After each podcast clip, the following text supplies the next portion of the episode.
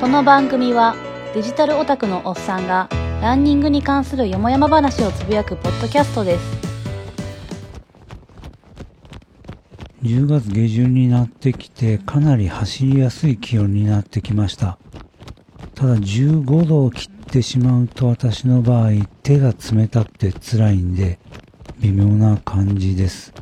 まあ、あと献血後の回復もうーんまだかなっていう感じはありますね。今日はインスタ365について話します。新座金新座金新座金ストリーム。新座金新座金新座金ストリーム。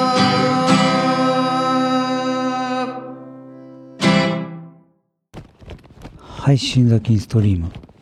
久しぶりに更新がありました。2019年入って1回目の更新です。次は多分2020年入ると思います。楽しみです。インスタ365ですけどもあのもうめんどくさいんでインスタ GO って言います。まず私のアクションカメラ遍歴についてお話ししたいと思います。一番最初にアクションカメラが欲しいと思ったのは自転車通勤をしてて東京昭和運輸という運輸会社のトラックにひかれそうになるというのが何回もあったと。その時に、まあ、ドライブレコーダーの代わりにですね使えるようなカメラがないかなと思って探してました。でその時はどこか忘れたんですけども中国かなんか香港かな？の通販サイトから買いました。でそれはサングラスの形したやつでした。スパイカメラとかって書いてあったと思いますけどもどう見ても普通のサングラスじゃないんであれかけてたら絶対ダメやろなと。もうそんな感じのもんでした。東京昭和運輸にガードレール送りされそうになった時にと思ってたんですけども一回も機能しなかったです。電源が入らなかったです。でもまあそんなサイトですしね。で、日本語当然通じないですし、英語すらも怪しい感じなんで、もう交渉するのもめんどくさいし、かといって、また同じのを注文しても、結局あかん可能性も高そうやしというんで、諦めてそれっきりになってました。で、その後、今から5年ぐらい前ですね。SJ5000 っていうのを買ってみました。SJ カムっていうやつで今でも Amazon で売ってますね。ただ Amazon にある SJ カムはコピー商品かちょっとわからないんでもし買うんであれば公式サイトから買った方がいいと思います、まあ、当時もそんな感じでした。であの頃は2万ぐらいだったと思いますね。で GoPro が確か4が出るか、5が出るかとかいうタイミングだったと思います。で、GoPro の方はブラックが当時は6万ぐらいしてたと思うんで、もう全然買う気にならなかったですけども、まあとりあえず SJ5000 でいけるかなと思って買ってみました。ただ実際使ってみるとね、やっぱ手ブレ補正がないっていうのは辛いものがありますね。私その時に撮った画像が何本か YouTube 上げてますんで、もし興味があったらご覧ください。もう酔っても知りませんからね、あれ。私自分でも見れないですから。気持ち悪くなるから。で、まあもともとあの動画良いとか 3D ゲーム良いとかひどい方なんで余計かもしれないですけども、まあそれでも何回かロードレーサーに積んだりとかマウンテンバイクで走ったりとか、いろいろしてましたけどもね、あんまりこれという使い道もなかったですね。超広角レンズのデジカメとして使う機会の方が多かったです。で、それは十分に楽しかったし、カメラ自体もとにかく小さいし、ポケットに入れたりしてても傷も気にならないようなそんな筐体だったんで楽しかったんですけどもコンパクトフラッシュメモリーを認識しなくなったんですね。で、それをきっかけにもう諦めて捨ててしまいました。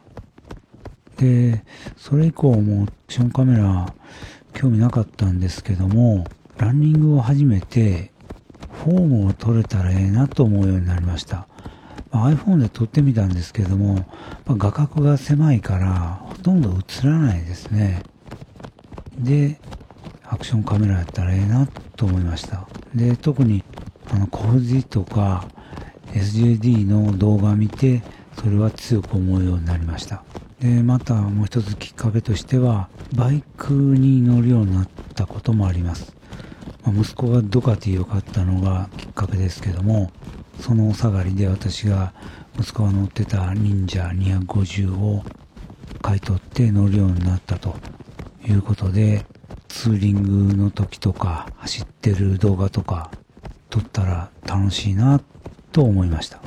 それが今年の春ぐらいですかね、盛り上がってきたのが、春の時点では GoPro Hero 7 Black が最大の候補でした。で、あの時5万5千円ぐらいだったかな？だったんですけども、まあ、まだ冬でしたし、というかまだ寒かったですし、あんまり外で活動する気にもならなかったんで、だらだらと保留してました。で、そのうち、春ぐらいでしたかね、DJI がオズモアクションカメラっていうのを出して、あすごくいい感じで決められずにいました。で、小藤の動画とか見てたら、インスタ 361X を彼が使ってるんですね。で、これも面白い動画撮れると。あの、皆さん360度動画とかってあの、本当に360度の休憩みたいになった絵をご覧になったことあると思うんですけども、1X だったらそれは撮れるんですね。そんなこともできるんや、と思って、うん、それに手ブレ補正に関しても、GoPro Hero 7とか、オズモアクションカムとか、と遜色ないぐらいな感じに見えますし、うーん、まあちょっと向こうの方が高かったかな。それで結局また決められずにいました。今年の夏、海道マラソン行ったんですけども、それがまあ、最終的に背中を押したんですけど、北海道行った時にツーリングしたりとか、あともちろんマラソンも走って、で、友達と札幌市街を散策して、時計塔ダイブしたりとか、特にまあ時計塔ダイブですね。あの瞬間なんていうのは、アクションカメラじゃないと収められなかったということで、あこの時に GoPro 持ってたらなーっていうのは強く感じまして、で、帰ってもうすぐに本気になって機種選定を開始しました。で、その瞬間というか、ちょうどそのタイミングで9月初旬ですね。それか8月末ぐらいかな。ぐらいに、このインスタ GO が発表されました。で、それとほぼ同時ぐらいにアメリカでも日本でもですけども YouTuber の皆さんがレビューされてました。で、一番これと思ったのはもちろん小藤ですね。小藤のレビュー動画見て、あ、これやったら十分じゃんと。まあ彼なんかはあの、もっと高画質じゃないと満足できないということで、まあもちろん彼は GoPro Hero 7 Black も持ってるし、1X も持ってるということなんで、それとの比較であえて Go を持ち歩くことはないだろうという結論には達してましたけど、こっちはそうじゃないですからね。それに、私は小藤みたいにあんなね、自撮り棒の先っぽに 1X とかヒーロー7とかつけて走るなんてことはちょっと考えられないですから。で、まあ、もうこれしかないと。もう即注文しました。で、今ログを見たら9月3日に発注してましたね。で、その時のメールでは、9月24日に発送する予定ですとありました。で、実際は10月入ってから発送で、10月の8日、8日に受け取りました。真っ暗な部屋に今日も一人ぼっち妄想の世界いつもの逃げ道嫌なことや辛いことからどれだけ目を背けても何一つ変えられないこと気づいてるんだろう。現実逃避で不安は消えない。現実逃避で悩みは消えない現実逃避で明日なんて見えない。いい加減に目を覚ませ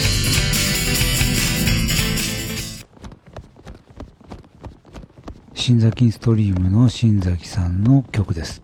現実逃避。ちなみに新崎さんは今、笹山のスタッフとして、神戸16ビットのライブとかには顔を出されると思います。で、インスタ GO の仕様についてですけども、もうその仕様とかね、性能とかに関しては YouTube とかで検索してください。で、公式サイトもありますし、公式サイトには日本語のページもありますんでね、そちらの方がずっと正確でよくわかると思います。ここでは私が気になったことっていうか、まそういうことだけを言い募っていきます。カメラの設定ですけれども、これはスマホアプリからしかできません。で、カメラには露出とか、シャッタースピードとか、もうそんな操作するものは一切ありません。ボタンが一つあるだけです。もう見てもらったらわかる通り、モニター類とかもありませんから、スマホにデータを取り込んで表示しない限り、どんな写真が撮れたかを確認する手段はありません。Bluetooth で接続しますけども、Bluetooth で画像を見るということもできません。あの iPhone の場合ライトニングですね。で、繋がない限り見ることはできません。なんで、フレーミングがとか、露出がとか、もうそういう人はもう完全に対象外です。買ってはいけません。とりあえず超広角レンズで撮りたい方向を向けて撮ると。そしたら入るやろうと。そういう人向けのカメラです。で、まあ、2万3000円という金額ですから、レンズとか、センサーとか、この辺のクオリティはそれなりのもんです。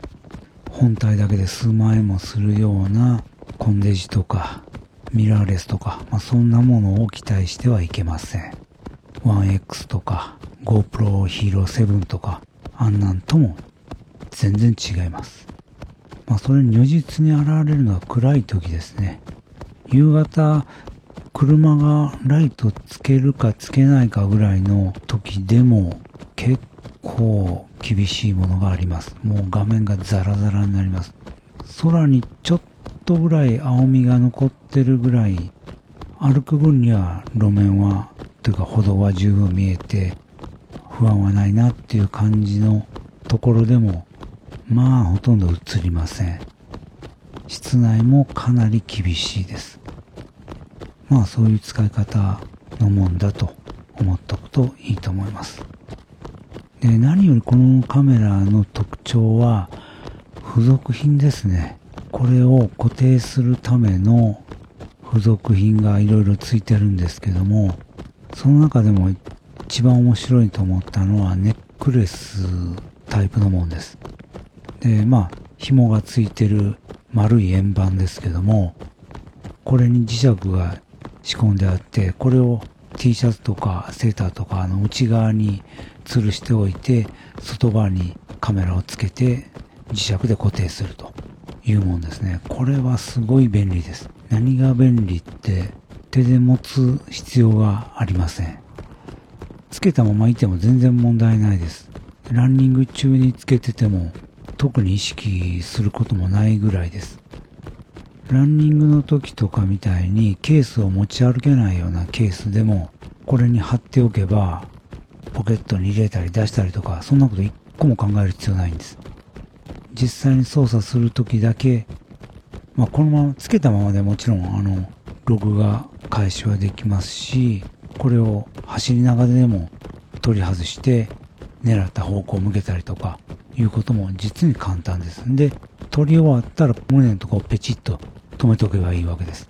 これは本当にいいです。こういうのは GoPro とか Osmo Action では無理ですね。で、これ自体も強力な磁石を後ろにつけてるんで、磁石がつくような面があればどこにでも止めておけます。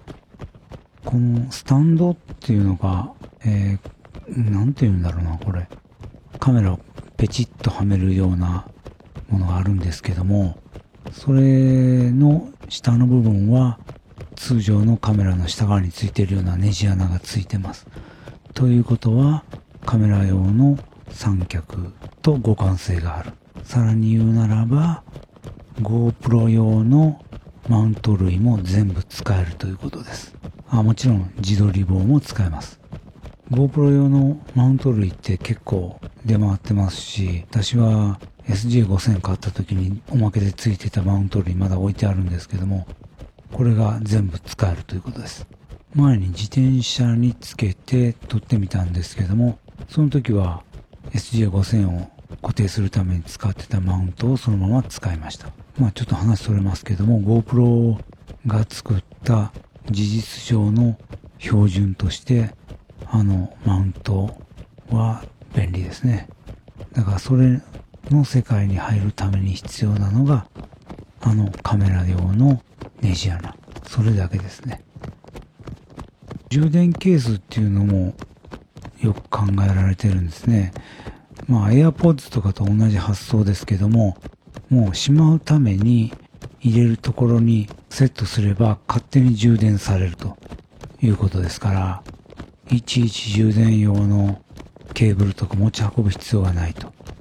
これは画期的に便利です。しかもこの充電ケースは下のところがライトニングのコネクターになってます。だからこのまま iPhone のライトニングコネクターに差し込めるということになってます。で、さらにこれについてるこのグレーのゴムですけども、ライトニングの、まあ、保護カバーですけどもね。これも絶妙ですね。まあ、このゴムのカバーをなくさないようにだけ気をつけないとダメですけどね。それと、充電は、えーこれは、マイクロ USB ですね。マイクロ USB で充電します。で、そのケーブルもついてます。ただし、Android の場合、付属のケーブルは、マイクロ USB と USB-C だけです。なんで、Android の場合で、Android 端末の方のコネクターが、マイクロ USB だったりすると、これとつなぐことができるのかどうかわかんないです。両側がマイクロ USB っていうケーブルがあるんですかね私はちょっと見たことないですけども。もう USB-C を備えた端末じゃないと、このデバイスとは繋がらないのかもしれません。まあパソコンには繋げられますけどね、家に帰らないと見られないっていうのは何も何でもあるでしょうからね。で、電池の消耗ですけども、カメラ本体だけだと、フル充電から30秒の動画をだいたい20本ぐらい撮れました。タイムラプスで30分ぐらい撮ると5分ぐらいの動画ができるんですけども、これだと半分以上消耗するっていう感じです。だから動画にして10分ぐらい分取れるんだと思います。この本体だけだったらですね。ケースに入れながら使うような場合であれば、そんな気にする必要はないと思います。マラソンに、まあマラソンとかみたいなイベントだと途中で充電するっていうことは不可能ですから、ちゃんと計算して取らないとゴールシーンが撮れなくなってしまいますけども、通常の例えば旅行であるとかいう場合は、もう撮影終わったらすぐにこのケースにしまうようにさえしておけば、割に長い間撮れると思います。公式サイトとか、提灯記事とか、公式サイトとか、提灯記事とか、動画を撮ってスマホで加工してすぐ SNS にアップとかいう使い方紹介されてるんですけども、これは実際にはかなりハードル高いと思います。何がっていうと、回線ですね。操作とか、アプリでの編集とか十分できると思います。ただ、出来上がった画像を SNS に簡単にアップロードできるだろうかと。そういうことです。3分ぐらいだったかな。動画が170メガぐらいになってましたよ。もうこれをモバイル回線でアップロードするのかという問題です。私これ家で、えーまあ ADSL 回線なんですけども、ADSL にぶら下がった Wi-Fi ルーターの支配下で iPhone 使ってアップロードしようと思ったんですけども、失敗しましたね。YouTube に受け付けられなかったです。で、同じデータをパソコンに落としてパソコン上からアップロードしたらできました。でその時でも2時間近くかかりましたけどね。これをモバイル回線でやるのかっていうのはちょっと考えにくいなと思いましたね。私の回線がしょぼいせいかもしれないですけどもね。まあ何にしてもこれ100メガ200メガのやつをボンボン送ってたらパケット量が半端なくなってしまうんじゃないでしょうかね。そういう回線を持ってる人じゃないと無理だと思いますね。まあただ非常に面白いカメラです。割り切りが素晴らしいです。私みたいなズボラな人間だと、この持ち運びが苦にならないっていうのは大きいです。一眼レフなんていうのは、それ使えばいい写真撮れるかもしれんけど、そんなもん持ち歩きたくないですもんね。三脚持って、カメラバッグ持ってなんてもう考えただけで嫌ですからね。その点これもポケットに入れておいていいですし、このケースに入れておけば、カメラ自体も守られてますから、ケースに傷つくことが平気であればもう、小銭と一緒にポケット入れてても全然問題ないですし、私はすごい気に入ってます。まあもっと、えー使い込んだところで、パート2したいと思います。アプリとかね、その辺のところの話全然してませんので、とりあえず楽しいですよという紹介でした。あ、それとあと、気づいたことはもう適宜私のウィキに書き込んでますんで、もし興味がある人があれば、そちらをご覧いただくと、今喋ったことは全部書いてあります。もう聞く必要ないぐらいです。ああもうあかんわ。どないしたんやええー、もう全然売れへん。売れへん？何が？全然売れへん。俺の曲。あ売れへん。全然売れへんわ俺。あ、仕方ないよね。どうしようかな。売れへんわっていかれへんわ SCL の公演タイム、毎月20日配信。はい、コエンタイム。10月号では、先月行われた神戸でのフェスの様子が配信されてます。まあ、おっさんがうのやってるだけですけどもね。私の声もひょっとしたら聞き取れるかもしれません。で、今週の日曜日、11月3日、西宮甲子園ハーフマラソン走る予定です。まあ、献血の影響がどれぐらいあるか自分でもわからないですけども、とりあえず行けるとこまで5分15秒ぐらいをめどに走ってみたいと思ってます。天気予報では13度から20度ぐらいで晴れマークがついてるんですよね。20度で晴れマークっていうか、お日さんが出てると辛いですけどね。その辺どうなるかというところです。で、来週はそれの反省会をお送りします。では、非常勤さんの添削のでお別れです。パンエイトでした。ティンサグヌ花や、ちみさちにすみて、うやぬゆしぐとや、ちむにすみり。ブシや、弓はゆまりしが、うやぬゆしぐとや、弓やならぬ。番組のツイッターアカウントは、ランキャス180、r, u, n, c, a, s, 180番組のハッシュタグもランキャス180です。音楽やポッドキャストの CM など、つこてもええでという音源をお持ちの方はご連絡ください。